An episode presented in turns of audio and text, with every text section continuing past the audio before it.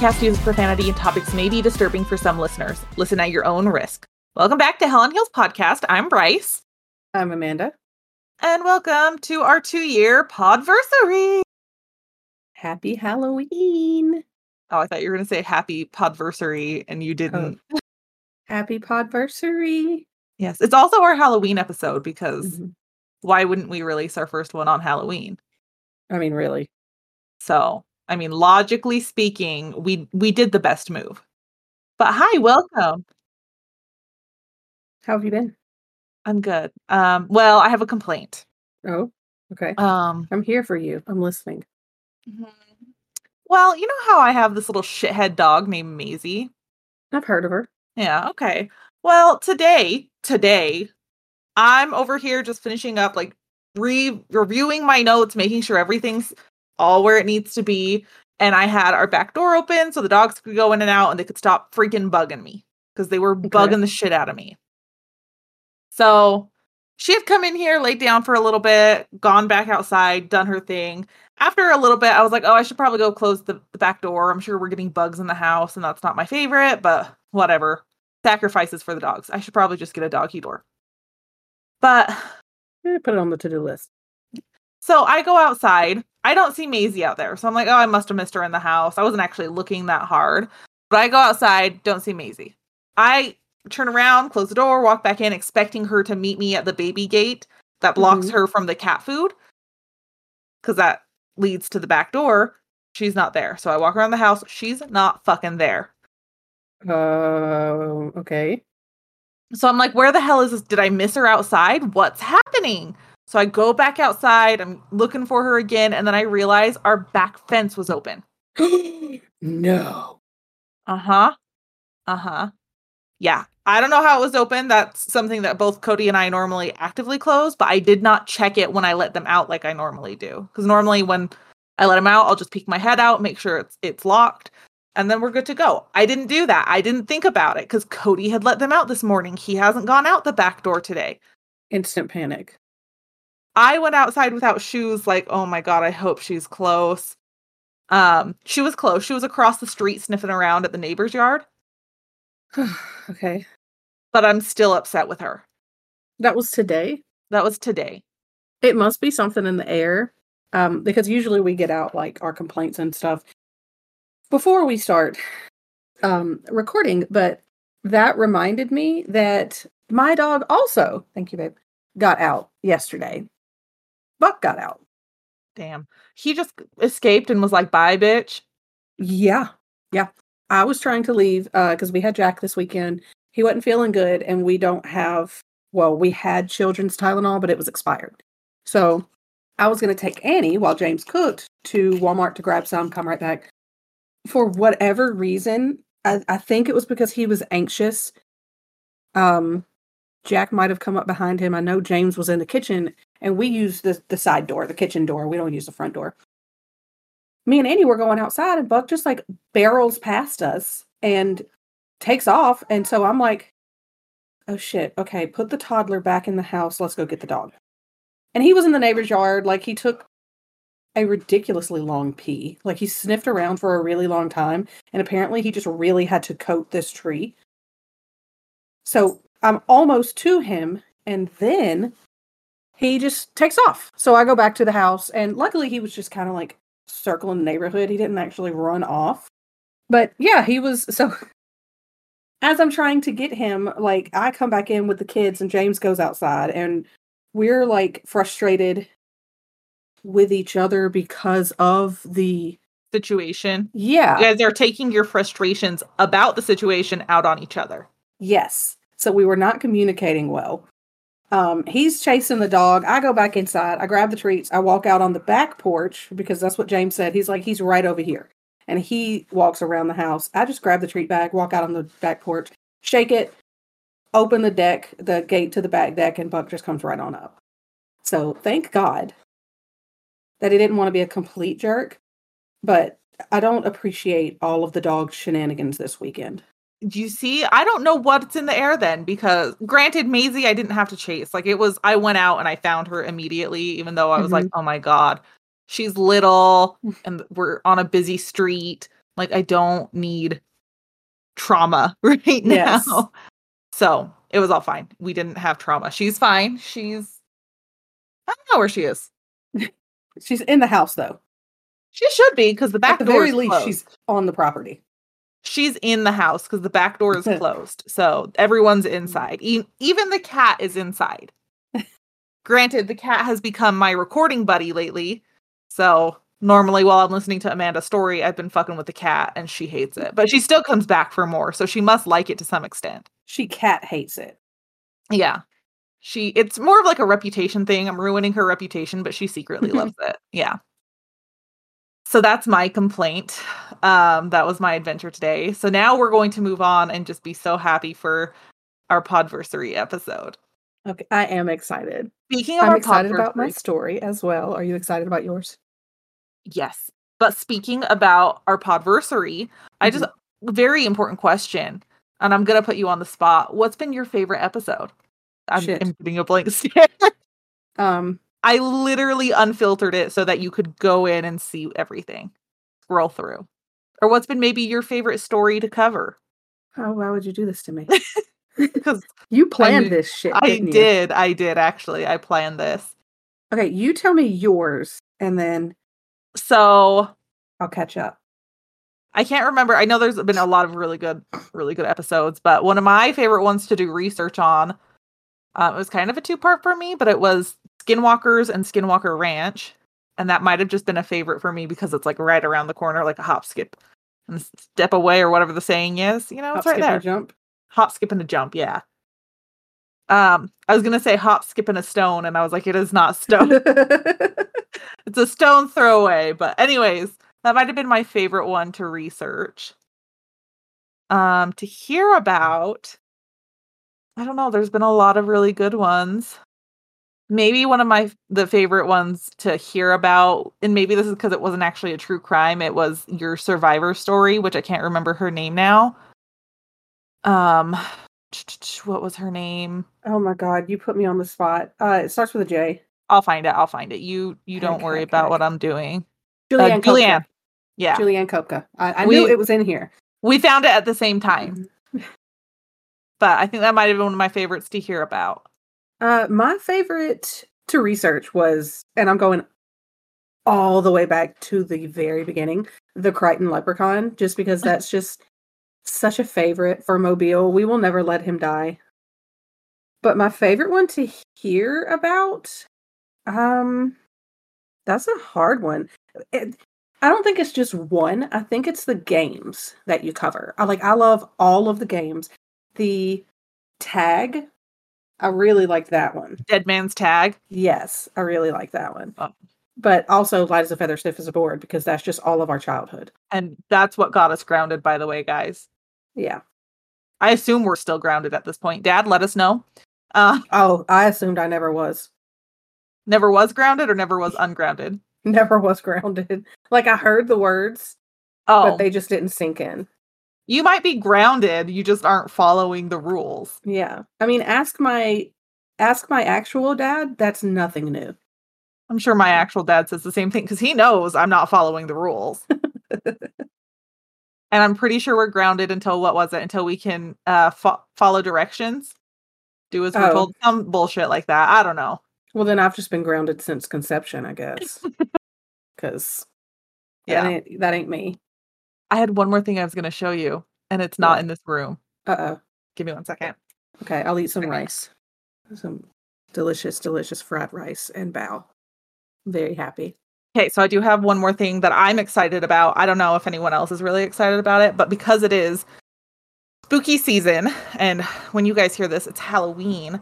I went and got myself some some stuff. Granted, it was off of a gift card, but it was a gift card from my work, and I use those how I want. And so I bought me Fair. fancy books. Oh, fancy book. But hold on. It's Frankenstein and Dracula fancy books. I love when they do this. Oh, they're so pretty. I have an Edgar Allan Poe one, and I have one, and then a friend bought me one as a gift, so I have two of the exact same ones. Don't even care. I love them both. Oh, I don't blame you. I I'd be fine with it too. I just was really excited because I've got my and they may not be hardcover, but they're still the fancy leather bound. Well, I was looking at that when you turned them around. I saw it. I kind of like the leather. Yeah. So they're smells still, so good. Smell it. Do it right now. Yeah, it does. It smells so Oh. good. And I realized when I bought them, I don't think I've ever read either the original Frankenstein or the original Dracula. So now I have the books and I started Frankenstein last night. And do you love it so far? Um I'm having to get used to the language because I've got to remember Ah. this was written in 1818. Mm-hmm. And so it's taking me a second and I've only gotten 10 pages in. It's like when you start reading like Shakespeare or so, or uh, I was trying to think of or like Charles Dickens isn't as bad, but like when you Yeah. read the old school authors, you have to like put your put your college brain back inside your head. It just second. it it just took me a minute to be like, okay, hold on, wait, this is different. vernacular. yeah than what i'm used to and Yeah. so um i was getting into it last night but i was really tired so i was like i'm sorry i can't i'm going cross-eyed cody and i had gone to the gym and then taken the dogs on the on a walk and i was just like i'm tired Oh, you were over You it. were gone. yeah so the fact that i was trying to read was pretty impressive as a whole but i was really excited because i was like oh my gosh i've got fancy covers and i'm not i haven't read these books so i'm gonna read them now i'll let you know when i finish them Thank you. I'm excited for you. have you read the originals of them I haven't. I haven't. Mm-mm. Okay. Well, now you know. And also, even better is that these books were not crazy expensive, even though they're fancy. They were only $15 a piece. Oh, that's not bad at all. That's like your typical book price. Yeah, especially for because they're big. Yeah. They're not small books. well, Frankenstein's pretty small. Frankenstein's not large. Eh, I'd say it's like what eight and a half by eleven ish. Well, no. 11's way too big. Maybe 8 by 5 or 6. Okay, it's standard book size. Standard book size. And size of the book, page lengthwise, is not very big on Frankenstein. Uh, Dracula is a little bit bigger, but Dracula is a lot a bit bigger. A lot a bit bigger. It's a little intimidating to me, honestly, because it's. I know it's going to be the the same thing with the. I don't remember what year this was written, but like the vernacular. Yeah. I know it's going to be the same thing, and that makes me a little anxious to have. How many pages? Uh, almost 400 pages of that versus 200 pages in Frankenstein. That's why I started with Frankenstein, in case you're wondering. Well, that and Frankenstein will kind of ease you into it too. yeah so that's kind of my hope is that i can read those two um before at least one of them before halloween granted you guys are hearing this on halloween so you might not know any updates until christmas Perfect. so and then and then in that episode i'll let you know what christmas book i'm reading and you'll hear about that in February. yeah so you know it's fine actually no they'll we'll probably be caught up in about january so anyways that was the other thing i wanted to show you um but yeah how are you how's everything for you Pretty good. Um, like I said, we had Jack this weekend. Uh, we oh, we were really good parents. We taught him how to gamble. Um, might as well we- I mean, ten's a good age, right? This is the South. He's he's behind times. start them young Yeah. So now he's got a BB gun, a slingshot, and he knows how to play poker. So we're good to go. did you also teach him a poker face He, I explained it. Like we we started in little pieces. So we started and I I pulled up on my phone like, okay, this is what you're looking for. You know, like flush, straight flush, all of this. And I was like, don't even look for a royal flush. It's never gonna happen. If it does, like you need to go buy a lottery ticket. But Mhm. look for these, look for these numbers, look for pairs, explain to him all that stuff. And then um as we went through the game, we would we would let him play his own hand, but then if he decided to fold, once we got done with the hand, we would all show our hands and we would be like, "Okay, this was this was good because of this," or "Hey, you could have played all the way through," or like, "Hey, look, you had a pair, you would have won this." So just Yeah. explaining to him the game and we did explain the poker face and he did pretty good at it actually because he does not have a poker face in Uno. I will tell you that much. Okay. So he's But- got apparently a gambling poker face, but not an Uno poker face. Yes, when we bring the chips out, that's when the poker face comes out, I guess. Okay, gotcha, gotcha. Mhm. I will say he knows more about gambling than I do. I I'm not good at it. I'm like, what am I looking for again? A what? Can we, We, just play uh, Uno? I don't know what's happening. See, I love poker. That's like a family tradition is like if you hang out enough on the holidays, like if you if you hang out like for the entire time when most of the family goes home and everybody's just hanging out and drinking and eating too much food at this point, that's when we pull out the this huge coffee can of pennies and we just play penny poker all night. So that's kind of like what I grew up doing, so I just love it. No, my family now plays um golf card game instead of gambling. Golf, the card game. Uh-huh. I've never heard of it. You gotta throw quarters at someone if you're upset. I gotta Google this. How many decks of cards do I need? Because I You only just have need- three. You just need one, depending on the amount of people. Golf card game. I found it on Wikipedia. You try to earn the lowest number of points over the Yeah. course of nine deals. Yeah, but I don't know if it's the same setup. Let me look. It doesn't say Yeah. anything about throwing quarters at people, so I don't trust it. Well, I mean, that's maybe a family rule. Oh well, I appreciate it already. so just just to give you the insight on this, golf, you have six cards in front of you, and they're all face down when you start playing. Um, and everyone you have like your buy-in, which is I can't remember, two or three dollars per person for your buy-in. And then you also have a stack of nine quarters. So every round someone wins a quarter. And basically, the first person they can flip two cards and reveal what those cards are, and your goal is to zero out or get the lowest amount of points. And so, like, two numbers of the same stacked on top of each other cancel each other out. So, like, if you have a 10 and a 10, it zeroes each other out, but they have to be one over another. It can't be one in one corner, one in the other.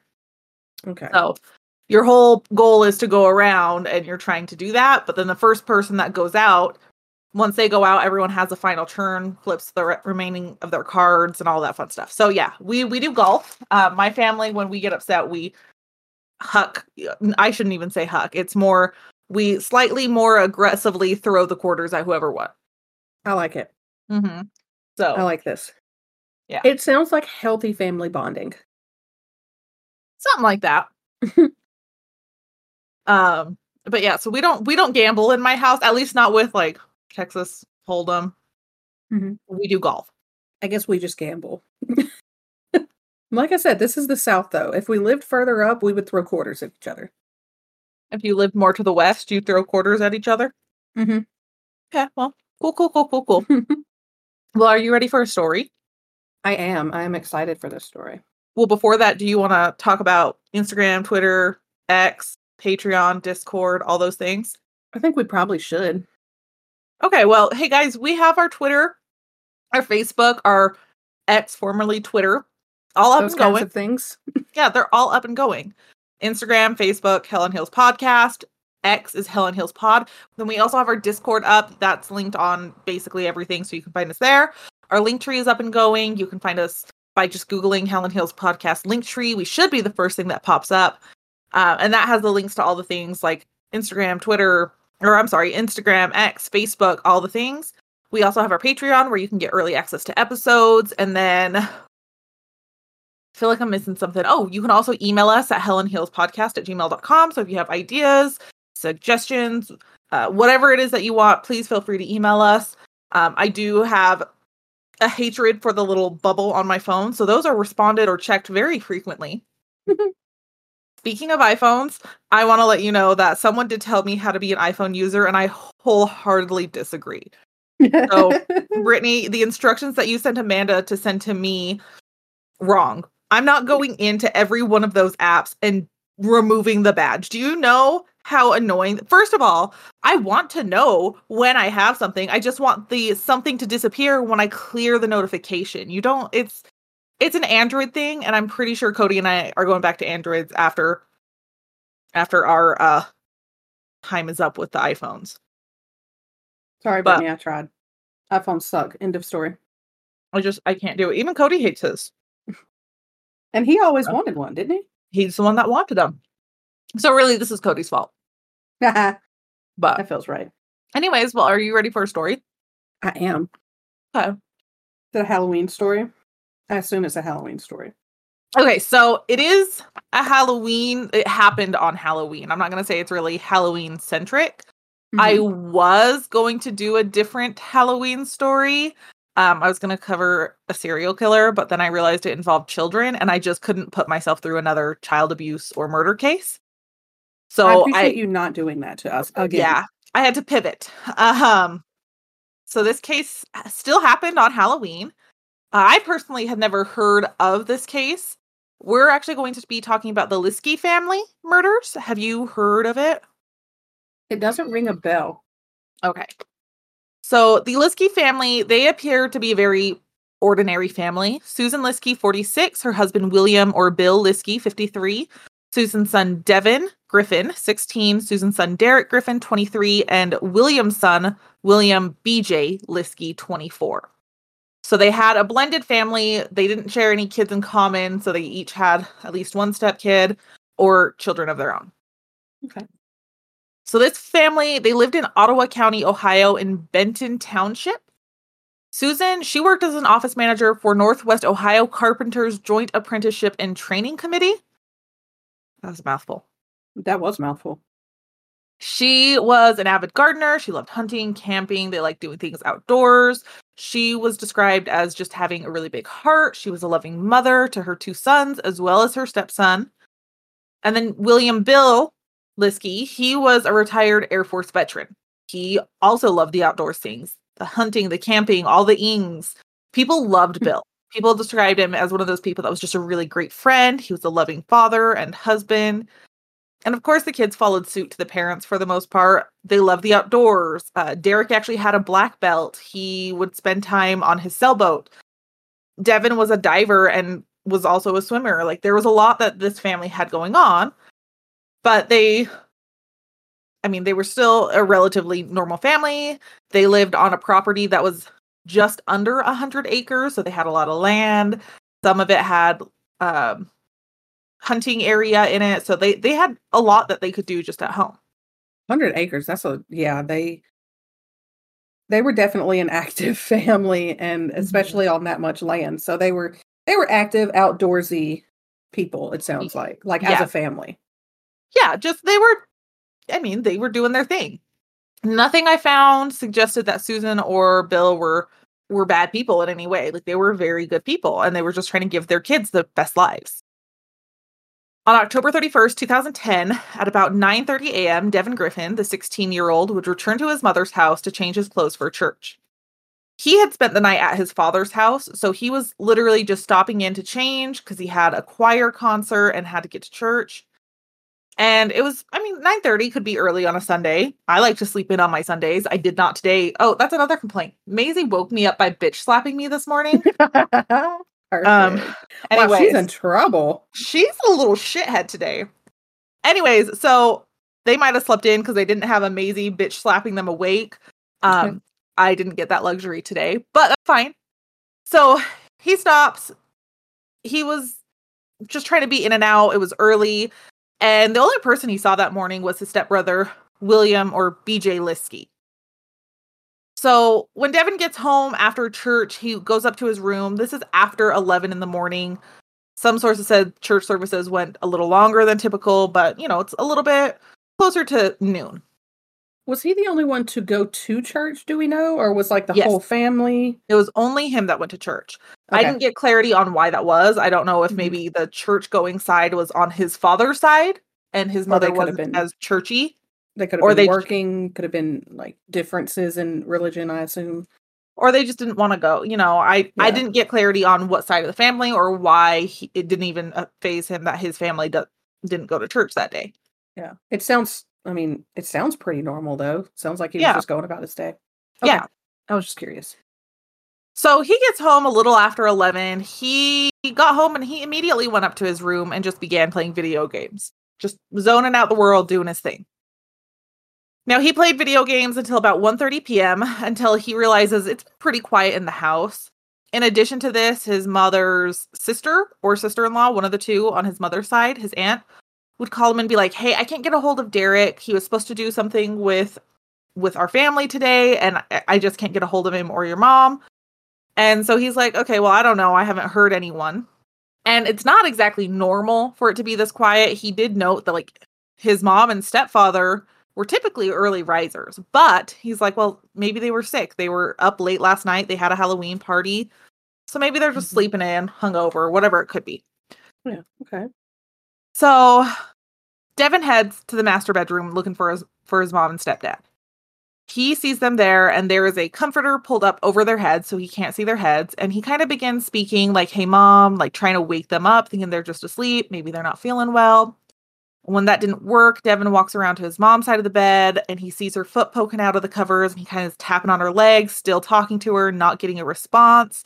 Oh, no. And he pulls the covers down a little bit and then he saw that her pillow was covered in blood. Oh no. Now, he's a 16 year old and this is a very traumatic sight because initially what he thought was, oh, this is a prank for Halloween. This has got to be a prank. There's no way.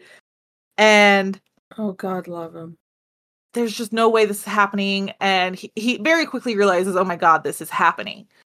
And so he he realizes that okay there there's something really wrong happened. He gets out of the house and he calls his aunt back and he's just like you need to get over here. This is this and this. Like he tells her exactly what he saw. So his aunt laurie morse she would go to the home and she does call 911 on on her way over or when she gets there. It's not clear if it was while she was driving or when she got there um, but they do call police and she's relaying what what Devin tells her to the police. She's like, "This is what he saw." She ends up going in and she sees like, "Yes, Bill is dead, and so is my sister or sister-in-law Susan." Like she's she's very much aware of what's going on.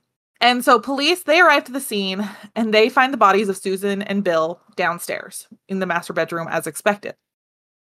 What they did not expect was to also find the body of Devin's older brother, Derek, upstairs in his bedroom. Oh. All victims were found in their beds, and there was no sign of a struggle.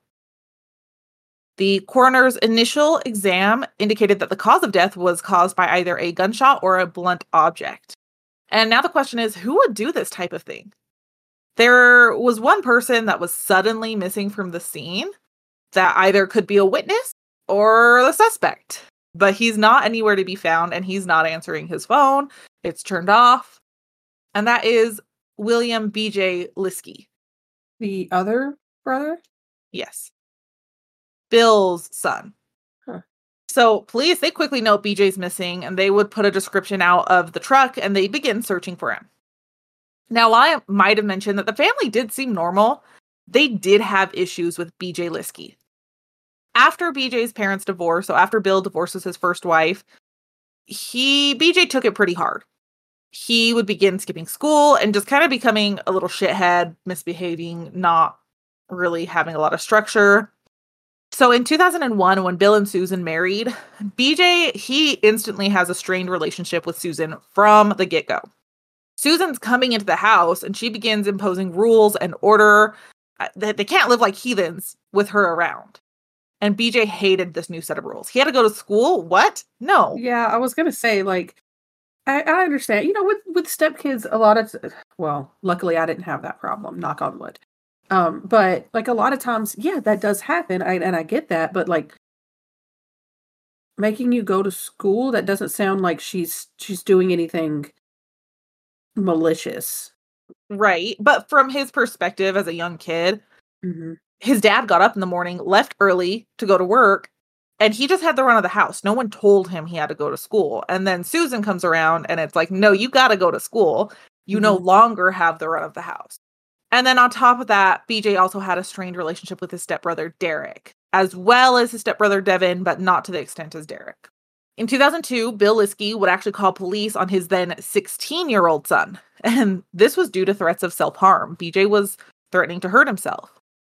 Now, in this incident, when police arrived, BJ would actually attack the responding officers. Oh. And he would face charges in juvenile court for the assault of a police officer. And that that went on his juvenile record. However, I couldn't find that anything was sentenced, and it could have been because he was having thoughts of self harm or things of that nature. So they might have dropped the case, but that's not clear. Uh, it's also possible that because it's a juvenile record, that information's just not out there for the outcome. Like it's sealed. Yeah. Okay. In October 2004, reports state that BJ and Susan would get into a heated argument. And BJ would actually strike Susan really hard in the chest during this fight. But she didn't press any charges. They're trying to work through things and m- move on. But in late 2004, BJ he would be charged with felony assault and robbery charges because BJ had allegedly hit Susan with a coffee cup, then my stole God. her car keys. And for this, he was found incompetent to stand trial on these charges, and those charges were eventually dropped. Okay, I kind of I kind of feel like he's he's past he's I want to feel bad for him. I I understand that like divorce can be hard on kids and especially if they're not given any kind of, you know, help to navigate their feelings through that. But you're you're going a little overboard here. Well, he was found incompetent to stand trial for those charges, and it's not 100% clear why he was found incompetent, but it is likely related to a later diagnosis that he would be hospitalized for, which was schizoaffective disorder bipolar type. Oh, so he has something deeper going on Mhm. and this is potentially just aggravating it. So, schizoaffective disorder is very similar to schizophrenia. A lot of the symptoms are the same, such as hallucinations, delusions, disorganized speech, catatonic behavior, lack of motivation, slow movement, change in sleep patterns, poor personal hygiene, and that list goes on. The difference, and this is what most articles cited, was that schizoaffective disorder had a mood component to it. So it can involve either a mania or a depression. So if it involves a mania, it's going to be a bipolar type. And if it's, it, I mean, it can also have a dep- depression with the bipolar type. But if it's more specifically a b- depression, it's a depressive type. So it's still schiz- schizoaffective disorder, either bipolar type or depressive type. And he Okay. had bipolar. And so some believe basically what the article said is that the schizoaffective disorder is a more severe variant of schizophrenia. Oh god. It is a chronic condition, but it's Mhm. treatable. So that's like I said, it's not 100% clear why he was found incompetent at the time in 2004, but he was. And later on, BJ would actually be kicked out, I believe in 2004. Yep. In 2004, 2005, he would actually be kicked out of the family home at the age of 18. This was after the then 18 year old BJ had attempted to attack Susan, his stepmother, while she was in the shower. That's terrifying. Yes. So Bill Liske, he did kick him out, said you you cannot live here anymore. So after he was kicked out, he would he would stay in a group home. We'll talk about that in just a minute. Um, in 2006, Bill he would actually file for guardianship over BJ, like a adult guardianship over BJ, and this is in an attempt for him to begin helping BJ with his mental diagnosis. He noted that BJ, when he was on his medication, he would be doing great. On his medication, doing stellar. But then when BJ would feel like he was doing well, he would go off of his medication because he didn't think he needed it and things would get worse. And I, I feel like this is a very common theme with a lot of people struggling with mental health issues. Um, Mhm. You often hear about them going on and off because they feel really good while they're on it and then they go off and they don't realize that they were feeling so good because, of the medication. yeah. And so, I mean, that's a pretty common theme you hear, even it not even necessarily crimes. You hear this just with people struggling with mental health. They are up and down with what their medications are doing. Mhm. So now some claim that when BJ went off of his medication, he would begin drinking and smoking pot frequently. And when drinking, his outbursts were more violent or unpredictable. And so when he's in that down, he starts drinking, and now he's becoming much more violent and unpredictable. In 2007, BJ was hospitalized for schizoaffective disorder, bipolar type. And by now, BJ, he he's moved into the Sandusky group home for mental health patients. And while there, he would have at least three violent encounter with encounters with police. Um, now, this included one physical fight with BJ and his father, Bill. So he's not necessarily doing great. Those could be a down where he's off medication or medications are changing and adjusting. But he's he's not living with them. And you know, things are kind of up and down for the family. How old is he at this point? He'd be 18 in 18, okay. 18 19 in 2007. Okay. While he was living at the Sandusky home, his family was obviously able to visit, and there were times where he could go home and visit his family, often staying overnight. It wasn't like a super strict, like, you have to be back to the Sandusky group home as long as you're with a trusted, you know, you can go out. And so he would do that. Him and his dad could go on hunting trips and all that still.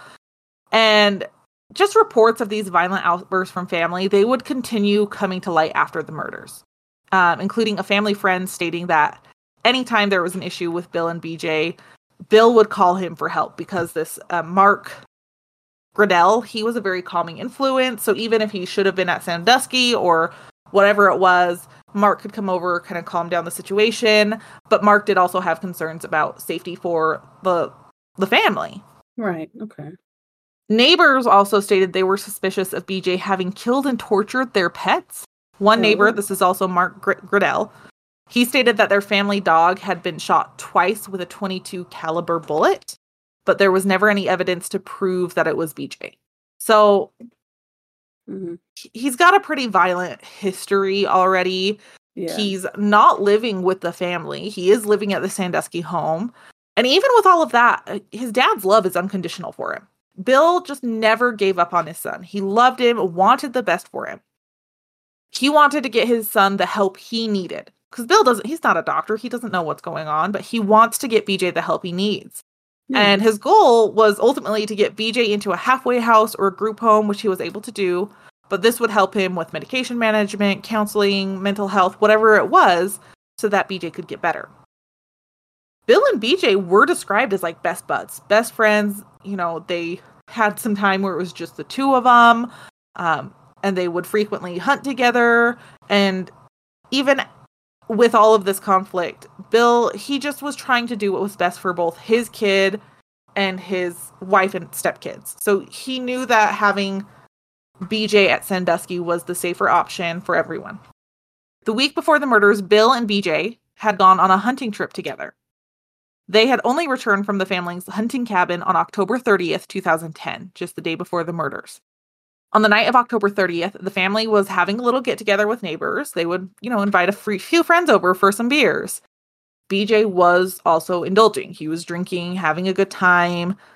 Friends there, they claimed everyone had a good time. There was no conflict. It was very laid back. We had fun. Now, no one saw Derek there, but that wasn't really uncommon. Derek and BJ didn't get along. And Derek is Susan's older son. So did they just like avoid each other? Yeah, so it described okay. that when BJ was around, Derek made himself scarce. He's like, I'm not not worth my time, not worth my energy. And it might have been a little extra strained because Derek earlier that year had gotten in trouble with the law several months prior. And BJ was pissed when Derek hadn't got gotten kicked out of the house like he had. So for BJ, he's like, I got in trouble with the law and you guys kicked me out, but Derek can get in trouble and you guys keep him around. Now, I'm not sure what Derek's trouble with the law was, but it doesn't sound mm-hmm. like it was violent. Yeah. And so that kind of makes a pretty big difference. And this actually was one of the larger fights that Bill and BJ had ever had. Like, this was one of the biggest points of butting heads. So, the night of October 30th, Bill and Susan, they had been drinking and they decide that, well, we can't take BJ back to Sandusky. First of all, it's late. Secondly, we're drinking. That's not safe. And he can just mm-hmm. stay here for the night. They made him a bed on the couch. He was good to go. And just as a reminder, BJ didn't really stay at the house overnight very often. Like he could, but it wasn't common that he did this was just one of those times where they're like, it's better safe than sorry. I don't want us in an accident or drinking and driving. So we'll just, you stay over here. The shindig ended at about midnight and everyone leaves. No conflicts, no issues. And we still have not really seen much of Derek. The last form of communication anyone had with him was 2:02 p.m. on October 30th according to cell phone records. Now, as time goes on, a neighbor would claim to have heard gunshots at 6:30 a.m. on October 31st, 2010. Now, in this neighbor's defense, they have hunting property right there. So right, I was gonna say, yeah, they live on hundred acres. God, only God knows, like they could be shooting at anything. Right, and so it, the likelihood that she would have thought anything like this had happened was pretty slim. Right. Yeah. So that's at about 6:30 a.m. on October 31st, 2010. Devin would arrive home the morning of the murders at about 9:30 to get a shirt for church. Like I said, he spent the weekend with his dad. So he was at his dad's house the night of October 30th.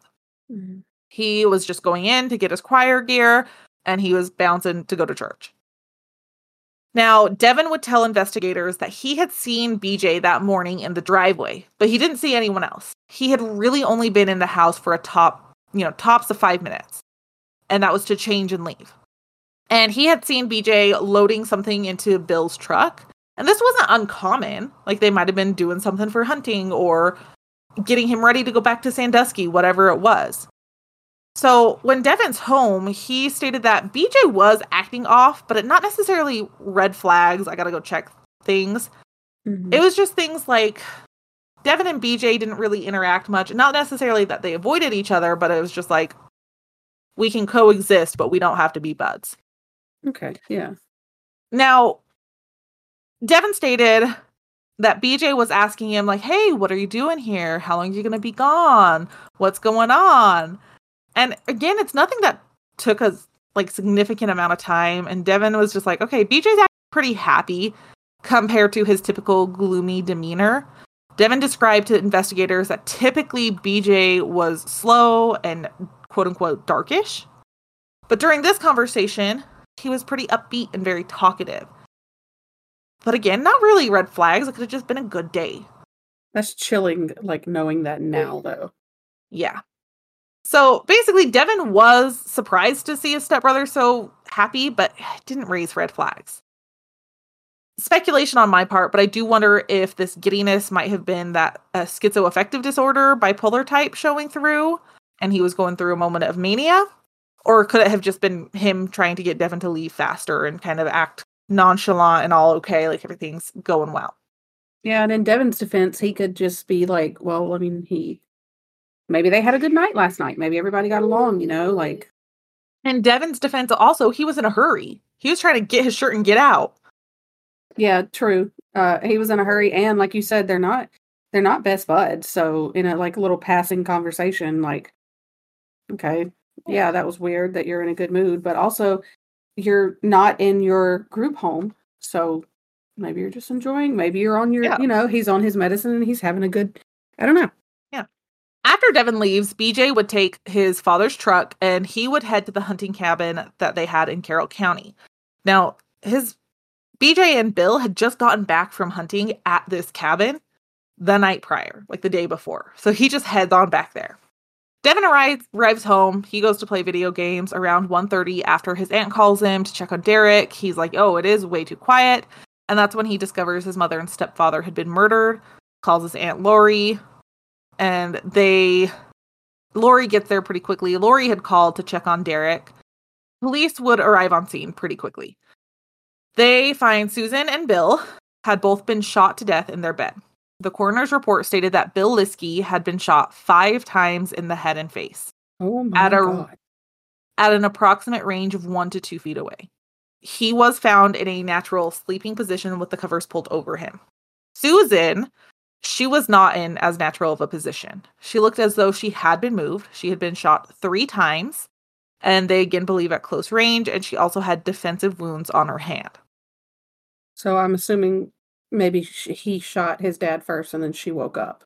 Yeah, we'll we'll talk about about it. Mm-hmm. The ammunition used was a small caliber, suspected to be 22 caliber, which we know. like know Uh-huh, like the dog. And what's interesting is there were no shell casings found, and they would have expected to find shell casings. So they're like, okay, red flags, someone cleaned up after themselves. Someone. Mm-hmm there was blood spattered on the wall and they based off of I can't remember what they called it. I didn't write it down, but based off of some patterns, they could tell that basically the door had been opened and immediately the trigger was pulled. Oh. When police initially entered the home, obviously they knew they were going into a murder scene with Susan and Bill. But when they initially entered the home, nothing else seemed out of order. The house was in order, no signs of forced entry, nothing was missing, just laundry was done. Like there's nothing to indicate that there would be a murder in this house.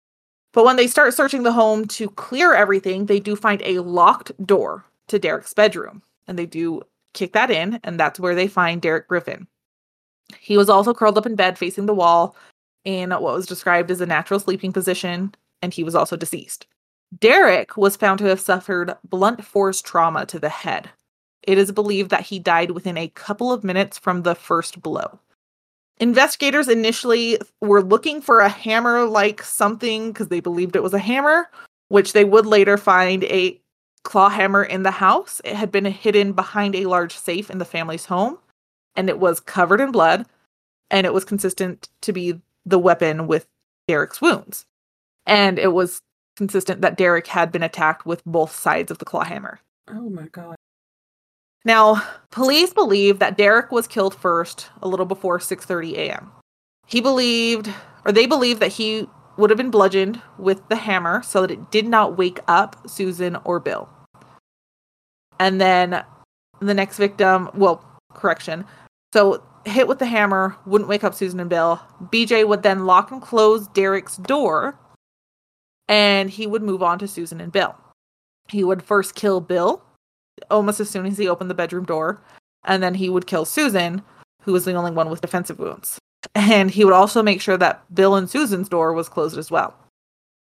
It is believed now that when Devin had arrived home at around 9:30, BJ was cleaning up. He was picking up the shells and he was hiding the hammer and closing doors and trying to hide the gun that he used and he was starting to clean up and start hiding his tracks. Oh, that's Yeah. dark. Yep. So at the time, police are told, like, the family says they own firearms. So the police start seizing firearms to start trying to test and match them.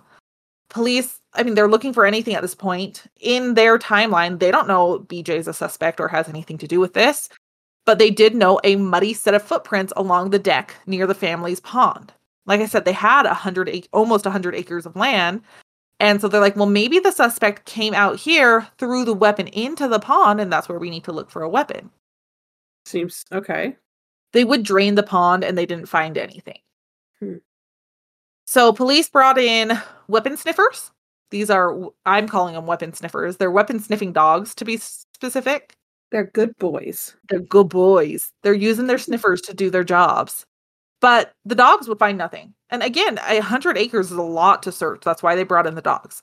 Now, of course, police questioned Devin. Devin, he's initially looked at as a suspect. Investigators questioned how Devin could have been home for that long with three dead bodies and not notice. Well, it's not like they were in there for days. Well, I mean, hours, and he didn't notice there wasn't the normal rumblings of your house. Well, I mean, I, I get that, but also like it's not gonna smell. You're not gonna smell anything. Like, and then they had a party. It was, it was Halloween day at this point, right? Mm-hmm.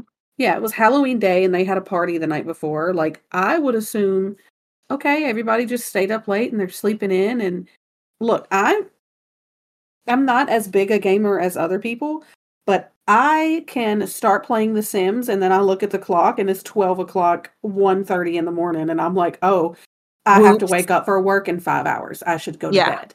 Yeah, so Yeah. like I, you know, like maybe he just he was playing his game. He lost track of time. Well, them suspecting him only lasted a minute. They just really needed his alibi for the night and that morning. And that Mhm. was confirmed pretty quickly. His father was like, Yes, Devin was with me last night. And then multiple people saw him in church. So they're like, Okay. And also, they did believe that his behavior and his shock was genuine. Mhm. And so they're like, Okay, well, I don't know that you're a suspect, but all right. During Devin's interviews, he would share details of his encounter with BJ, and police would quickly be like, "We need to, I, we need to find BJ. He is either a suspect or at least a witness. He Mhm. could be a victim. We don't know." So they start trying to contact him. BJ's phone's off and they're not able to reach him anyway. They're concerned. And then Devin's aunt, Lori, notes, hey, their truck is gone. And so they're like, all right, we got to look for that truck. And during all this time, neighbors also start revealing some of the tension they had seen with the family between BJ and Susan, as well as his father. And they start looking into BJ's past and they're like, okay, so maybe he's more of a suspect than we initially thought. And after news of the murders, you know, started to spread, the search for BJ has ensued. Uh, Carroll County and Ottawa County Police, they, well, specifically Carroll County Police, spot the family's white Ford F 150. Want to guess where that was? Was it at the hunting cabin? It was. Hot dang, I am a cop. Well, I mean, police did notify. So Ottawa County notified Carroll County to say maybe he went back there. Please be on the lookout. So they did notify everyone in between because it's about 170 miles away. Oh, wow. He did some driving. I know, right? BJ Liske, he was arrested about 170 miles away from his family's home in Carroll County. So he was arrested in Carroll County. He had gone back to the family's hunt- hunting cabin in Carroll. Now, assuming speeds were about 65 miles per hour on average, it would have taken him about two and a half to three hours to get to the family's cabin. I did not math that. I Googled that. Math. that. Hey, it sounds great. sounds really good to me. Yeah. So somewhere around there. It's not clear exactly when he left the family's home. He probably left pretty quickly after having seen Devin, but he he still had some quote unquote cleanup to do. But he had plenty of time alone with his thoughts. He did. Oh, for sure. Yeah. Now, BJ had been at the cabin for less than an hour when the Carroll County Sheriff's deputies would arrive at the home. He had not even been able to eat his Subway sandwich when police arrived because they found for food. He did. He stopped for Subway. Okay. All right. Yeah. So he hadn't been able to eat a sandwich, which police noted, like, okay, he's not been here very long. Even though BJ's tried to say, like, I've been here for three hours, and they're like, no, you have not been. Oh, really? Well, how about you give me the receipt for that subway then, there, son?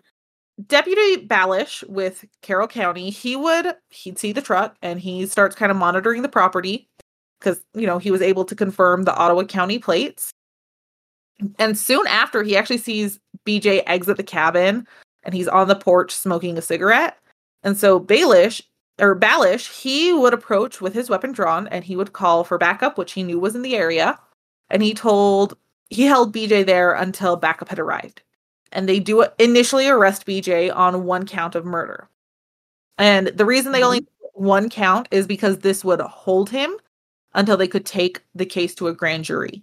And okay. that was just initially because he would later be charged with all okay. of them. Question though. Sorry. Yeah. Which one did they hold him on? Was it the hammer? Like did they get fingerprints from it or it was on his father's mm. because and we'll get to it in just a second. Um, okay. I'm going to talk about what happened when when he got taken into booking and receiving. Oh, okay. So when he was booked, he was told by officers reportedly to put on a suicide prevention smock, which he was like, "Hell no, I'm not putting that on." And when an officer again instructs him, like, "You need to put on this suicide prevention smock," BJ would punch and scratch at that officer's face, and he would only mm-hmm. comply with them when threatened with the use of a stun gun. Now, for whatever reason, that was never any additional charges brought against BJ. And as a side note, I did only find that in one source. What is a suicide prevention smock? I've just I've never heard of it. I can assume, but I don't know if you have like an actual uh, picture or description, or I assume it's something similar to a straight jacket, basically, but not a straight jacket. Here, I've got a picture up for you. Okay. I don't really know how to explain it. It's it really doesn't look like it's going to prevent much but they i don't think they can tear it in any way and then it's a pretty sturdy material. Not what i was expecting. Okay. Yeah. What is this supposed to prevent? Exactly. Suicide how does it do that i don't know strange I didn't I'll... exactly think to look into it because I just assumed people would be like, "Yeah, cool, suicide prevention smock." I had just never I had never heard of it. A turtle suit? Okay. or a pickle suit or a bam bam suit or a suicide gown is a tear resistant single piece outer garment that is generally re- used to prevent a hospitalized, incarcerated, or otherwise detained individual from forming a noose with the garment to commit suicide. That is Ah, read okay. directly from Wikipedia, folks. okay. That okay. See, now that makes sense looking at the pictures and then Does that make more sense now? yes, I'm with you. Okay. 100%. So when police detain BJ, they obviously search the cabin and the truck for ev- any evidence. When they first get to the cabin, they did not have the hammer evidence. They were looking for a hammer of sorts, a gun, eh, blood, whatever. And so the police they find in the truck blood in and outside of the truck a 22 caliber rifle. They find Bill Senior's wallet and they find Bill Senior's cell phone. And forensic testing would later confirm that the oh, I'm sorry, I skipped something. They also found blood on BJ's outer clothing and shoes. And Mhm. forensics testing would also confirm that Susan, Bill's, and Derek's blood was found on his clothing and in and on the truck. So that's it's their blood. So it's they literally found a smoking gun. Uh huh. Now, forensics would also determine later on through DNA that BJ Liske had also raped Susan Liske, his stepmother, at the time of the crime. Oh my god. So sorry to get worse. Um, Is that where the defensive wounds come from?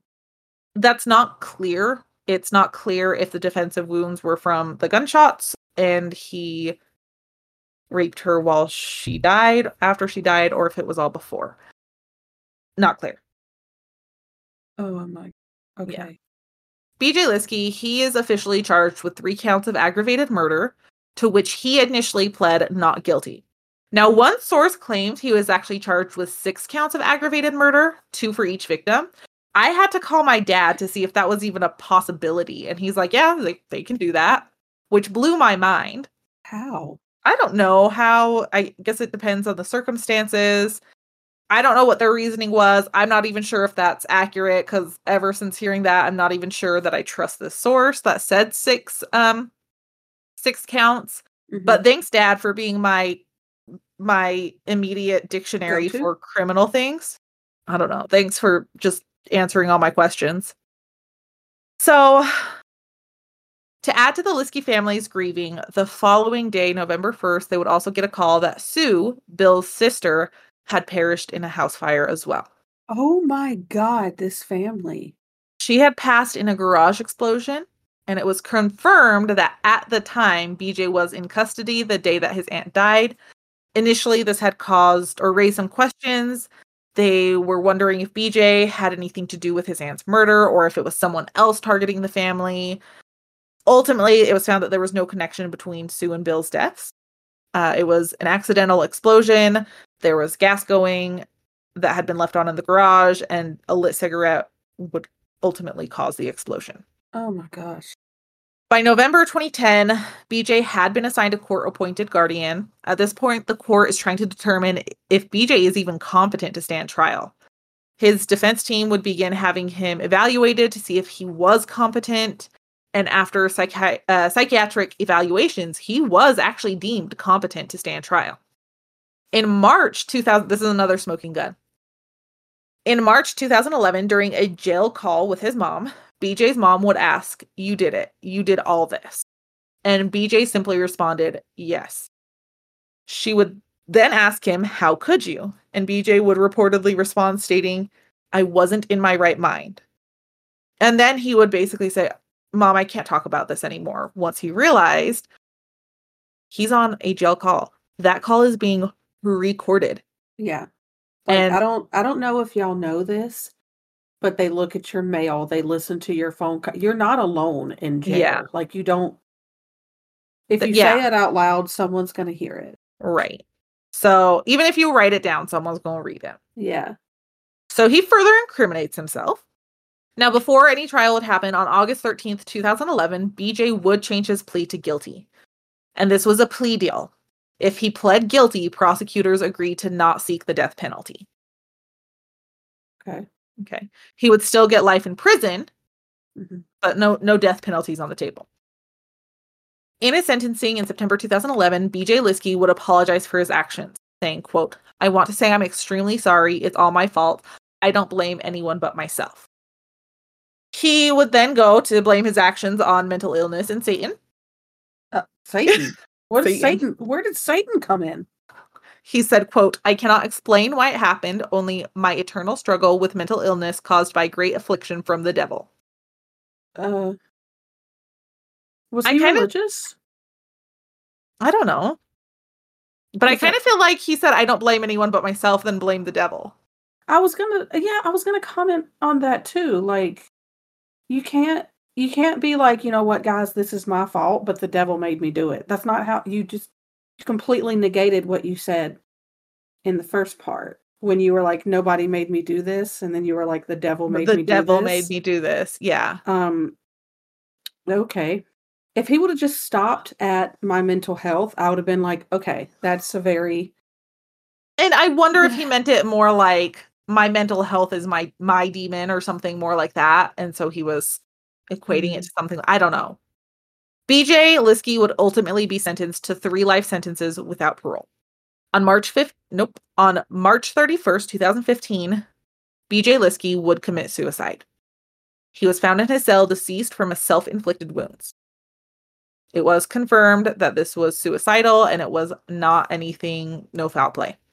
Today, Devin Griffin, he states that BJ was not a monster. He does not believe BJ was a monster. He just stated that his family didn't have the tools or knowledge on how to help him with what he had going on. Devin is now married. They actually had their wedding on the family farm where he grew up.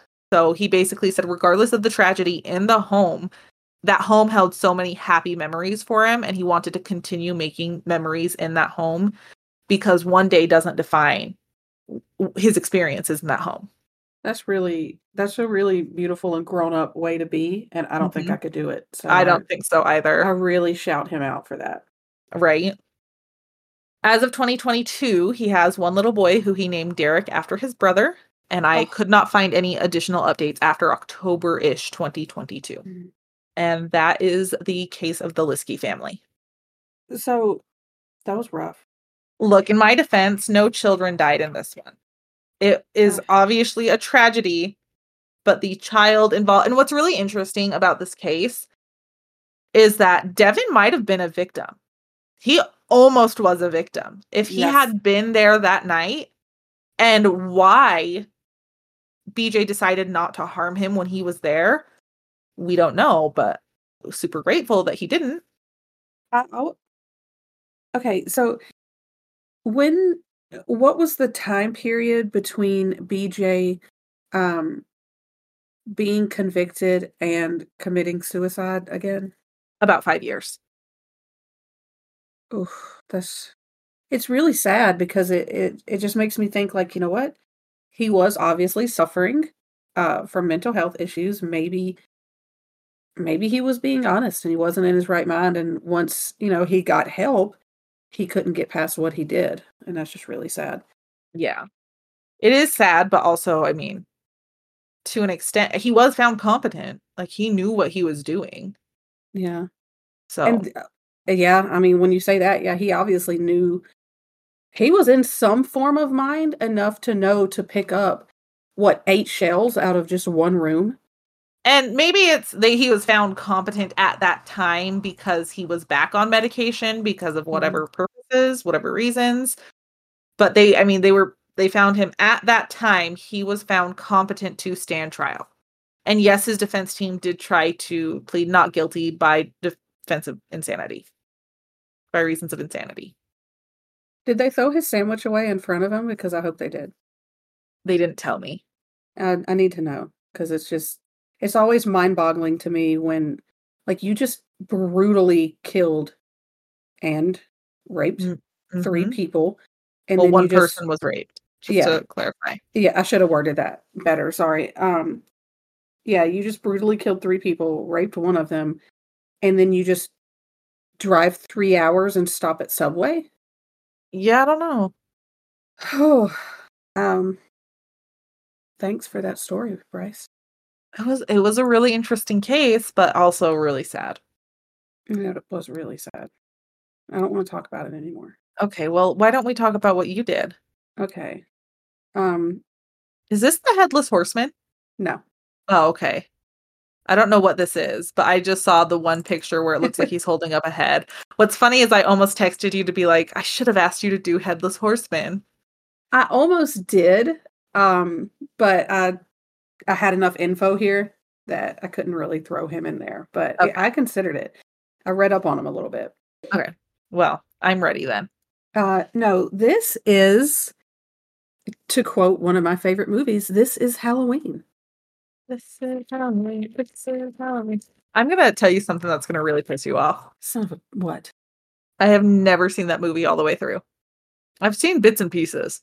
I've seen enough to know what happens. All right, guys, that's all for today. um, I'm done with Bryce because she's she's never seen. Bryce has never seen Nightmare Before Nightmare Christmas. Before Christmas all the way through.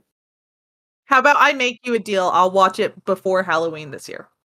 That would be wonderful. Okay. Watch party. I'm so upset with you right now. I'm sorry. I've I've probably seen every part of it, but never in one sitting. Never together. Okay. Mhm. I guess that's fine. Um, yeah, I basically did a bunch of Halloween traditions.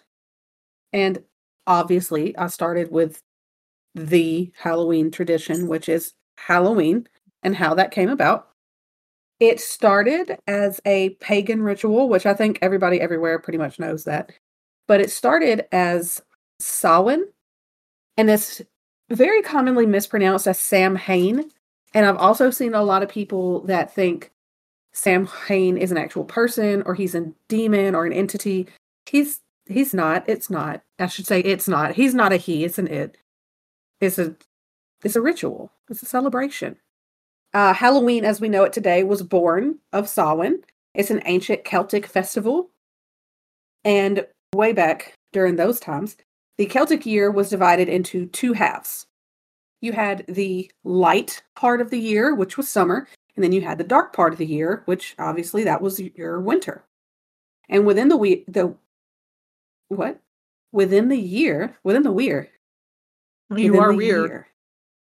We're weird. It's it's it's okay. It's okay. I'm gonna take a sip of water. I'm gonna keep eating my Doritos. They look delicious. They're a little stale. It's just extra crunch. It's fine. Within the year, the Celtic year, there were four annual fire festivals. And then they also had other rituals or ceremonies to celebrate um, solstice and the equinox. So ancient Celtics, they just they just partied. Okay, they were just down to party, down to light a fire. Samhain, it literally translates to summer's end, and it marked the beginning of the dark half of the year and they used this festival they celebrated the inevitable they celebrated the death and they celebrated the rebirth and they celebrated Samhain in what is now Ireland, Scotland, the UK, and other parts of Northern Europe. During Samhain, the world of the gods was said to be visible to humans, and the barrier between our world and the other world was at its thinnest. And the veil being this thin, it allowed ghosts, spirits, it allowed them to just walk right on through to Earth. Hate that. I don't know. I kind of love it though. I hate there being a thin veil that people could just be like, I'm gonna walk through this. Nope, no, thank you. It's like one of those mosquito curtains that you put up and they just they attach with magnets so you just walk right through them and then it closes behind you. Yeah, I hate that. Imagine it being so thin a mosquito could pass through. Absolutely not. Why would I want to imagine that? That's my point. Is that a veil so thin a ghost is just walking through? Like, bye. I would rather a ghost come through than a mosquito. I would, I would rather seven ghosts come through than one mosquito. I cannot see the ghost. And what if they're gonna bug me like a mosquito does? If a ghost is ever just in my ear like a mosquito, then I'll have issues. But right now, they're the ghosts ain't like biting me 12,000 times while I'm trying to sleep, sucking my blood and just buzzing around in my ear. Yeah, but what if the ghosts are over there sending the mosquitoes to you? Then that's not a ghost, that is a poltergeist or a demon. I'm just the devil. saying. I'm just saying I'd rather the mosquito because at least I can smash it once I find it. I can smudge a ghost.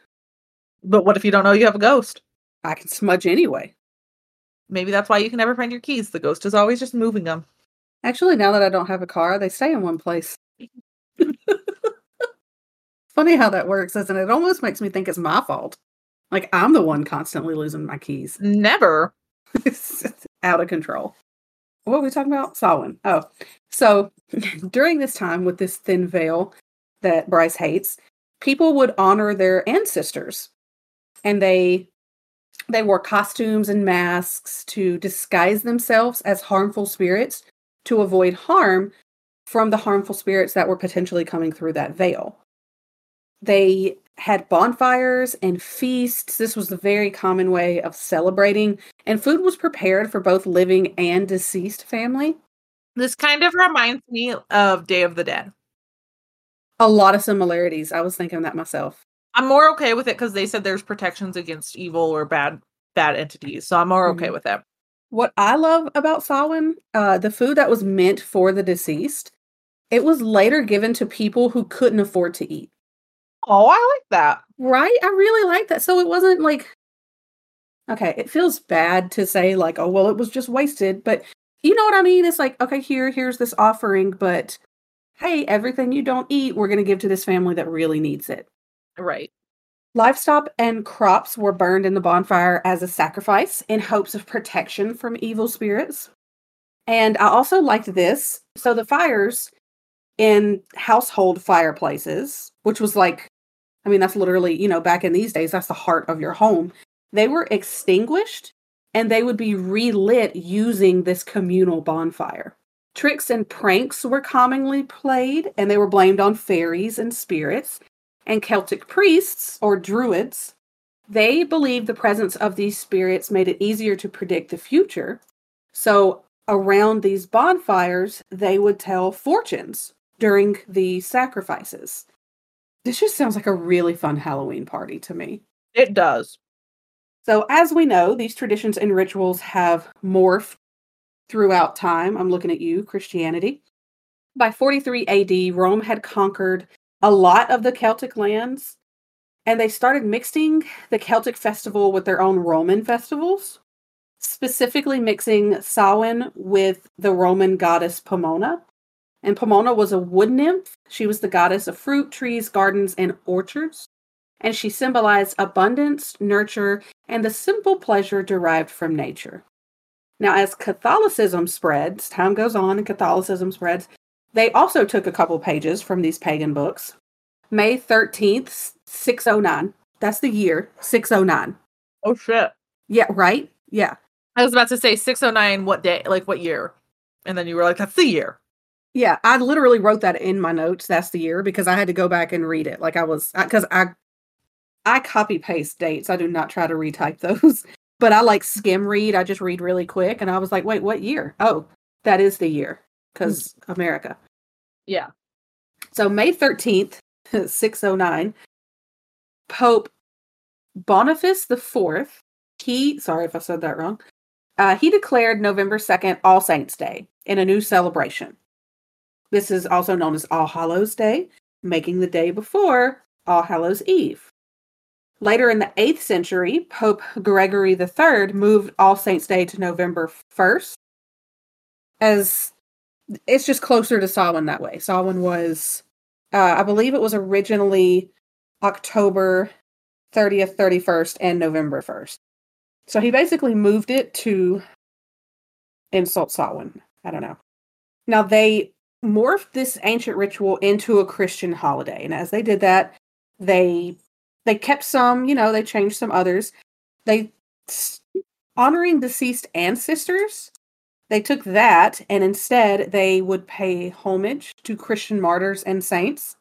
Instead of having bonfires and feasts, they would give food and drink to the poor and they would just have general offerings of goodwill. And the evil spirits instead became the spirits of the saints and the martyrs. Is that just is that how it happens? You just kind of choose what spirits come through based off of your religion. I think so. I don't know. Oh, I'm not religious. I don't know if y'all could tell. Um, but I'm not religious, so I'm not really sure. But it, it kind of feels a little pick and choosy. Yeah.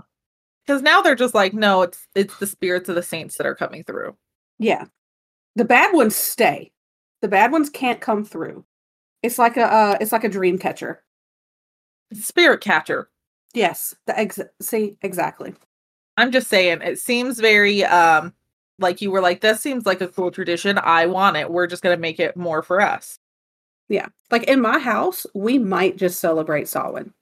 Let's just light a big ass fire in the backyard, cook a lot of food, and dress up.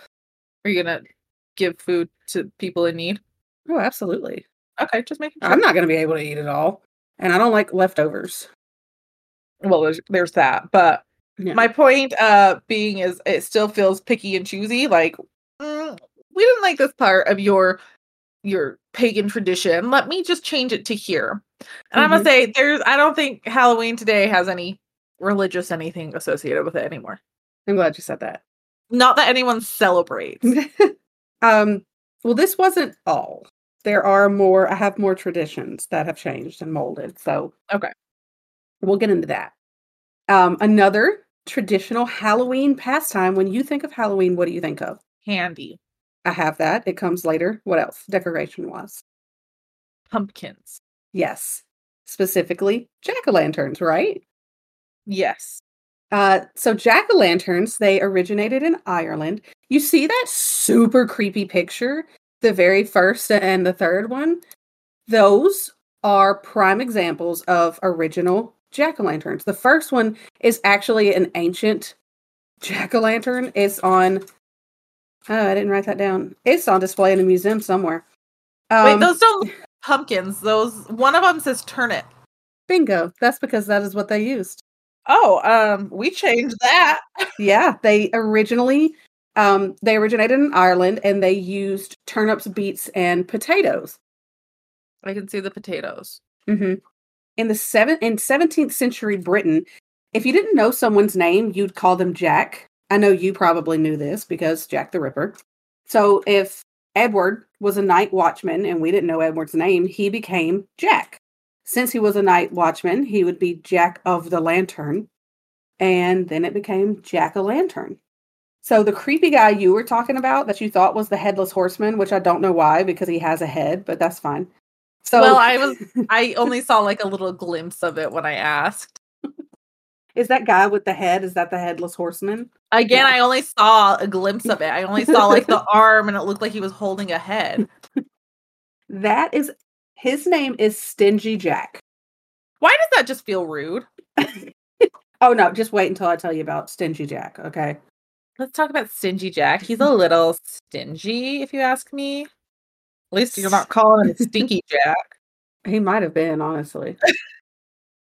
I mean, it was it's an 18th century folklore, Irish folklore. He probably stunk, let's be real. That's just rude. I, I think it's just real though. You don't gotta be rude. Well, he was also a blacksmith. Okay. So you know he's hot. He's sweating. And he also he had two hobbies. Booze and mischief. Mine too. So we're going to start calling you Stingy Bryce then. Okay, I'll take it. Now, there's a metric ton of versions of the story of Stingy Jack. But basically, in some way, shape, or form, he tricks the devil multiple times. The last time he tricked the devil, he only let him go when the devil promised that when Jack died, he wouldn't go to hell. So the devil's like, fine, I don't want you anyway. You won't leave me the hell alone. The devil's like, why would I want you here? Yeah. No. You keep trapping me in these situations. No, I don't want you here. Okay, the question though is if he doesn't go to hell, what happens if he's not admit to heaven? Oh, perfect. It's like we planned this, but we didn't. Oh. So when Jack eventually dies, he finds out he can't go to heaven because he was a shitty person. So he goes to hell, and the devil's like, uh, no, no. You Send can't come back." here. Yeah. I may be the devil, but I keep my promises, sir. So he can't go to heaven. He can't go to hell. He's forced to wander between the two places for eternity. And for whatever reason, the devil felt bad for him. Maybe he was impressed with his mischievous ways. I don't know. But the devil took pity on him and he give him a single ember of coal to light his turnip lantern. So that's the picture that you see there is a dead stingy Jack just wandering forever. And the picture says stingy Jack walks alone, ever searching for a home. Well, Jack, you shouldn't have uh, asked to not go to hell. Yeah, you shouldn't have been a dick, probably. Or that. I mean, I was just saying go ahead and continue being the dick, but accept that you're going to hell. Amanda's saying don't be a dick and go to heaven. I mean, do what you want, I guess. We've given you two options now. so earlier, uh, when I was asking you and then I interrupted you, you were going to say trick or treating, I think. mm-hmm. That's what we're going to talk about now. That's my next bullet here. So there's oh my god, there's lots of debate about where trick or treating originated, where it come from. It does go back to Samhain. Uh, one theory says that as Samhain began to change with the coming of new religions, instead of leaving food out to placate the souls and the spirits, people started to dress up as these otherworldly beings in exchange for offerings of food and drinks. In Scotland or Ireland, So maybe that's one way they gave away like the the food that they made is if you came to the home dressed up as this otherworldly being, you were showing that you were in need, hmm or maybe you just really wanted a good meal for the night. I don't know. or some booze. We're both. Yeah. I kind of want to be uh, Stingy Jack for Halloween now. Just walk around with a carved turnip. You're not going to be an avocado. You could also be the Kool Aid man and just have a little brick wall on your stomach. Hold up. Put a pin in that. Uh, that was not my idea. That was my friend Natasha. She did that a couple years ago. Put a pin in it anyway. And tell Natasha she's a genius. Okay, I'll let her know. In Scotland or Ireland, children would traditionally go guising. And guising is where they would dress up in costumes, pretending to be evil spirits, and they would go door to door visiting houses. They would be given food, coins, apples, nuts, everything that would probably piss off a child in the America nowadays. And they adjusted this practice from souling. And souling was in popular in medieval Europe. Children and adults from poor families, they would go to local homes and they would recite prayers for the dead on All Souls Day in exchange for food and money. So basically Ireland and Scotland was like screw your prayers, give me food. And they dropped the religious practices and replaced them with songs, tricks, and jokes. So guising sounds way more fun to me than souling. It does, doesn't it? But I like Mhm. the word souling more than guising. I do like the word souling. I just don't like the idea of going door to door praying and then someone gives me food for it. It just feels strange. That seems so draining to be like, It- okay, we got to pray for your family. Yeah. do a prayer. And you're telling me I have to go souling in October. I have to give thanks to everybody in November. November. And then I have to go caroling in December. That's a lot of socializing. No, thank you. Mm-mm. Hard pass. Let's just go with the songs and tricks, please. Thanks, but no thanks. So That American like- trick or treating. But that feels like Halloween caroling, songs and tricks. Yeah, I could do that. Oh, okay. Yeah, like if we go door to door and sing "This is Halloween," sign me up. Let's go. I would love to see you do that with Annie. I might have to do that. With I need Snapchats. she can't talk yet. I, we'll work on it. We'll work on it. I Do like um one of those those dog buttons, like for them to speak, but record like this is Halloween, this is Oh. Halloween, and then they can just press the button and it's like she's singing. I was like, you want me to send my child around with a dog button? Where is this going? Yes, yeah, so that they can just press it and it's gonna. I'm like pressing it like it's on her chest, but she can just hold it out and they can press it and it'll sing. Well, then it'll be even. It'll be like less weird to have her on a leash. So you know what? Maybe I should just dress her up as a dog. Do it. Okay. I bet she'll be pressing that button anyways. Yeah. Honestly, yeah, that's a bad idea. I don't want that button. I'm never Oh. gonna hear the end of it. You can just break it after Halloween. I, I will. I assure you. Either that or I'll just toss it, throw it away. I'll give it to somebody in need. Put it up high so that in six years you're like, what the hell is this? And then when you click it, it's like, this is Halloween. That actually, Yeah. that sounds like what's going to happen. I'm going to put it in a box somewhere, and then we're going to be moving like six, seven years from now. I'm going to be like, oh, it's a memory. Don't touch it. Don't play it anymore. It's still too much. I heard it all night that night. You're gonna be like, I'm emotionally and mentally scarred. Yeah. I'm going to take the batteries out and set it on fire. And then we'll keep the ashes. That's what we'll do. And we'll have it in a little urn. Yes. We'll burn it in the Samhain bonfire. Yeah, that's fine. It's fine. We have a plan. American trick or treating. I'm wondering if you remember this. Um, American trick or treating was said to come from Belsnickling. You covered Belsnickel, right? Did you cover Belsnickel?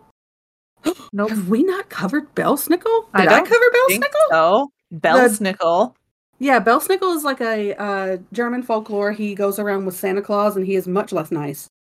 No, I've covered Krampus, but Belsnickel is on the list that has not been claimed. So we Oh. have not covered Belsnickel. Well, I'm still not going to talk about him, but I'm gonna I'm gonna talk about Belsnickling. We will talk about Belsnickel. Matter of fact, I'm claiming it now. So, Belsnickling. Bell Belsnickel is a German American Christmas tradition. And kids would dress up in costumes and go door to door. If their neighbors couldn't identify them, they got food or some kind of other treat. So they're thinking, even though this was more of a Christmas tradition, some way, somehow, it kind of moved up forward, probably because kids just want to dress up and get treats. I'm down with that. I mean, I get it. Yeah, it eventually moved to Halloween. Even the colors, black and orange, associated with Halloween, those come from S- Samhain. I'm sorry, every time I see it, I want to say Samhain. They come from Samhain. Uh, black represented the death of summer, whereas orange represented the August, the autumn harvest season. Now, this is one I haven't seen in a while, but I remember doing it as a kid. Did you ever bob for apples? I knew about it, but I don't know that I ever. First of all, if I did, I hated it. I can guarantee I hated it. And I probably only ever did it at school, like well before COVID when cooties weren't a thing. Yeah, looking back on it now, I'm thinking like, oh my god, that's disgusting. But I definitely did it as a kid, and I definitely got the apple. I don't think I did. I I don't like having my face submerged, so I, I'm sure I either tried to pass or if Mhm. I had to do it, I hated every second of it. oh, I did not enjoy it, but if I had to do it, I was coming back with that apple because I'm the same. I don't like my face being submerged because older brothers. I, it wasn't even. I just don't like my face being covered. Mostly because I can't open my eyes underwater, so that probably causes some additional stress. I'm already blind enough as is. I don't want to close my head, my eyes, and put my head underwater. I was going to ask that. So when okay, with you needing glasses, when you put your head underwater, if you do open your eyes, is it worse or is it better? Probably a stupid question, but here I am. Um, I mean, it's the same. It's not like. Think about when you put your head underwater. Does your vision get better or worse? You get water vision. yeah, mine gets worse, definitely. Yeah. So mine also doesn't exactly get better. Well, that sucks. I was hoping it kind of would. I don't know why, because I can't water see any. to do with glasses. I can't open my eyes anyways. Like, it doesn't matter if it's chlorinated, not chlorinated, fresh water. I can't open Mhm. my eyes underwater. It freaks me out for some reason. I just don't like the feeling. Like even if it's freshwater, no, that's that's gross. Fish pee in there. People that say they open their eyes where like lakes and stuff, I'm like, you're disgusting. First of all, Why? that gotta hurt. Secondly, no, I don't want that in my eyeballs. No. Imagine the bacteria, and then even what are you trying to see? What are you trying to see? I don't want to see something coming at me in a lake. Exactly. I mean, maybe if I'm wearing goggles, I'm fine. But even at that, I hate wearing goggles. Yeah, I don't like wearing goggles either because you have to suction them to your face so hard in order for them to not leak. Yeah. Okay, I don't know. we're way off topic. Sorry. Anyways, back to what we were talking about. Bell Yeah. No, bobbing for apples. Bobbing for apples. Um bobbing for apples and candy apples. They these are both halloween traditions. I did not know candy apples were but apparently they are. Um and with these two we're doubling back to pomona. She's i mentioned earlier roman goddess and she's been associated with and represented by apples. The word or the name pomona is even said to come from the latin pomum which means apple and bobbing for apples or bobbing for nuts, either hazel or chestnuts, which just feels way easier than bobbing for apples, first off. Some sources said that this tied back to Samhain and the harvest of apples, but most of them I saw it being tied back to Pomona. And traditionally bobbing for apples was played by young unmarried men and women and they would take turns trying to bite either an apple on a string or an apple floating in a big bucket or a barrel of water. So I don't know which of the- for apples. Yeah, I don't know which But- one of those feels more ridiculous. Like chasing around it. I would feel like a goat chasing an apple on a string. But don't people do that with donuts now? Do people do that with donuts now? What? Yes, you haven't seen the like tie a donut, which this makes more sense than an apple. They tie a donut to a string and then you got to eat the donut Why do I have to do why can't I just have a donut? because it's a game. I've never seen this game. That feels You've literally so messy. You're missing out. I've never done it, but I've seen it because I remember doing that in school. I'm pretty sure it was normally towards Halloween time too. You do that in school? Everyone's just Yeah. on the same donut? No, no, no. It was different. Like everyone had their own donut, Okay. and like you might have like a long stick of some sort holding them that they're tied to. You might have like five kids at once or whatever, and then those five kids could sit next to each other and go for their own donut. Who is holding the this who's controlling the donut? Who's holding the stick? I assume the adults in the room. I would hope so because I'm smacking people with this donut on a string. I'm telling you right now. Oh, they're gonna get smacked whether they mean to or not. but you haven't seen that? I have never I've never heard of this. That feels disrespectful to donuts everywhere. Donut on a string. Halloween games. It literally came up with a Halloween game. I'm sorry, I missed this tradition. with kids standing under the rope, tie pieces of ribbon to the donuts, one per player, and then have uh and then to the rope so that the treats hang slightly above mouth level. Have players start on the count of three, instruct each to eat an entire donut, no hands allowed, without letting it fall off with the ribbon. You have to eat the whole thing without it falling? Uh-huh. I would I feel like I'd just rather have a donut. My- this feels diff- this feels difficult. My point is like you said the apples on the string, and that's what my brain went to because Because apparently it's a thing. we're still taking those traditions. Amanda just didn't know about that tradition with the donut on the strings. Maybe you'll get that one next year. I'll forget. Um it was a bobbing for apples, it was originally a romantic game. Because the first person to bite an apple would be the next one to get married. And then if a woman was able to bite into this apple, then if she took that apple home and put it under her pillow before falling asleep, she was said to dream about her future husband. Oh. Ooh la la. Now, candy apples, these originated in 1908. William W. Kolb was experimenting with cinnamon, with red cinnamon candy in Newark, New Jersey. Did not know that New Jersey was the birthplace of candy apples, but here we are. And he originally intended this to be a Christmas candy. And he decided to display this new treat by placing apples on sticks and dipping them into this candy. And then he put the apples in the window of his shop. Well, people come by, and instead of wanting the candy, they wanted to buy the apples.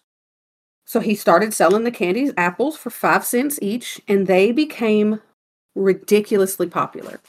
I part of me doesn't know why because candy apples are good, but how do you how do you eat a candy apple? I don't know that I've ever eaten a candy apple. What about like that. a caramel apple? okay? How um, do you eat that?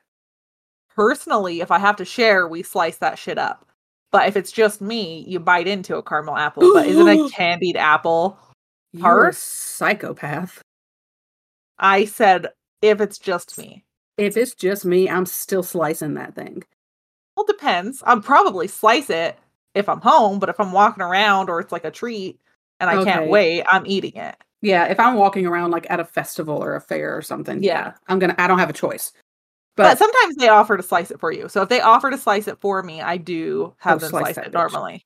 yes, uh, but you were right. Candy apples they are hard. They have a hard uh, candy coating on them, and they became really popular on the Jersey Shore at carnivals, circuses, and between the early 1900s all the way up to the 1960s and 70s.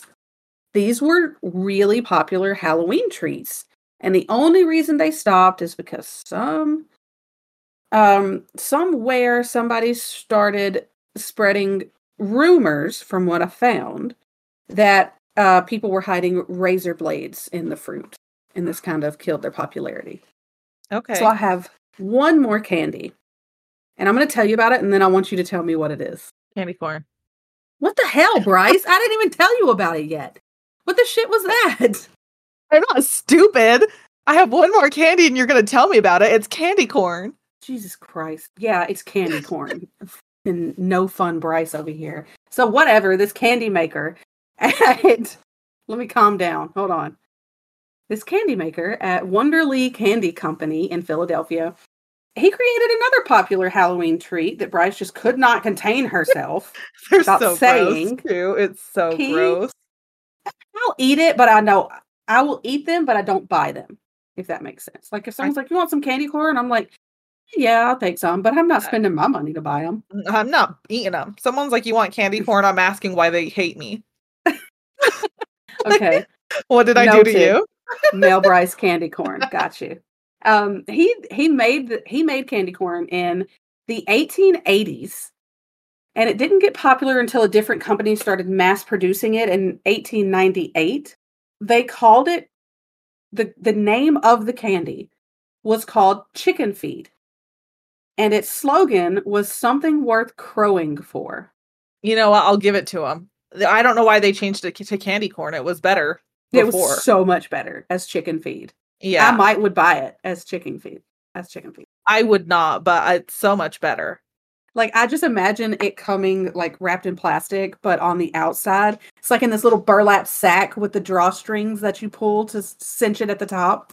I mean, back when it was created, I don't imagine it wrapped in plastic. I just imagine in the burlap sack.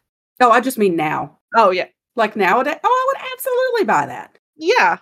I That's wouldn't eat it. I would buy it for decorations. Be like, look at my little, my little decoration here. Don't touch it. It's nasty. It's six years old. I don't recommend it. That's just for looking. It's like the uh it's like the Christmas fruitcake that you put out every year, but nobody ever eats it. I don't put that out every year, but Oh no, I don't put one out every year, but that's the isn't that the the lore around fruitcake? Is that everybody Yeah. just keeps gifting it to other people? yeah. So that's, but this one wouldn't be gifted. It would go back in my storage every year. I'd Ziploc bag it so no animals got into. Probably double, triple Ziploc bag it. Um, it was originally just an autumn candy because of the association with harvest time. But in the 1950s, when trick or treating became popular in America, that's when it started becoming associated with Halloween. And that's uh, that was Halloween. That's what I got. I'm sorry for ruining candy corn for you. Yeah, you. shut up, Bryce. What did you ex? Everyone was screaming candy corn. I should have said I should have done that one first before candy apples and bobbing for apples and all that other shit. I'm just saying, everyone was screaming. I would have still guessed candy corn. everyone write in tell me if you knew uh the i didn't even say anything i'm just like hey you tell me this candy candy corn Because what other candy is associated? Candy, specifically candy, is associated with Halloween. apparently uh candied apples which I don't even I- consider that a candy. uh, i don't even consider that halloween like i don't i feel that is like a fall festival thing I'm just saying, you said Halloween candy, and ev- all of our listeners just screamed candy corn at you. And you just got mad because I'm the one that voiced it. yeah yeah that's how this works because i can't hear them Wh- You guys, email her so that she hears you. She doesn't hear you, she'll read it. it's just gonna be candy corn in all caps Everyone's just candy corn. 72 font She manages Twitter, so if you guys, I'm sorry, she manages X. So if you guys want to message us on X, she'll see that well before I do. But if you send it anywhere else, I'll still screenshot it and send it to her. So don't worry. candy corn is something to crow about No. All right. Well, that was fun. I like that Halloween traditions. I can't believe we haven't done that yet. It's been what two years now? Yeah. What did what have we done the past two Halloweens? I don't feel like last year we did very well at holidays. We're just barely getting better at holidays. Yeah. Let's be honest. Because our very first episode, we did um Anatoly Moskvin and the Crichton Leprechaun. Mm-hmm. So that was just like our shindig kickoff. And then the year after we did was that really a year ago What? when I covered elementals and you covered the Watcher House? Damn, that was a year ago. That was a year ago. Whoa. That doesn't feel like it was a year ago. time flies when you're talking about murder. Time sure does some. all right. Well, thank you all for listening to Hell on Heels podcast. To see pictures from this episode, you can follow us on Instagram, Hell on Heels podcast, X, formerly Twitter, at Hell on Heels pod, or Facebook, Hell on Heels podcast. You can find us on Linktree by typing in Hell on Heels podcast. If you want to support us, please like, review, rate, share, and subscribe on your preferred listening platforms. If you want to take your support one step further so we can create more content for you, you can donate through Patreon. We're working to release specials for our patrons. If you have your own true crime or paranormal stories, suggestions, or just words of encouragement, please email us at hellonheelspodcast at gmail.com. Thank you all so much for listening. Be sure to tell your friends to listen with you as well. Bye. Bye.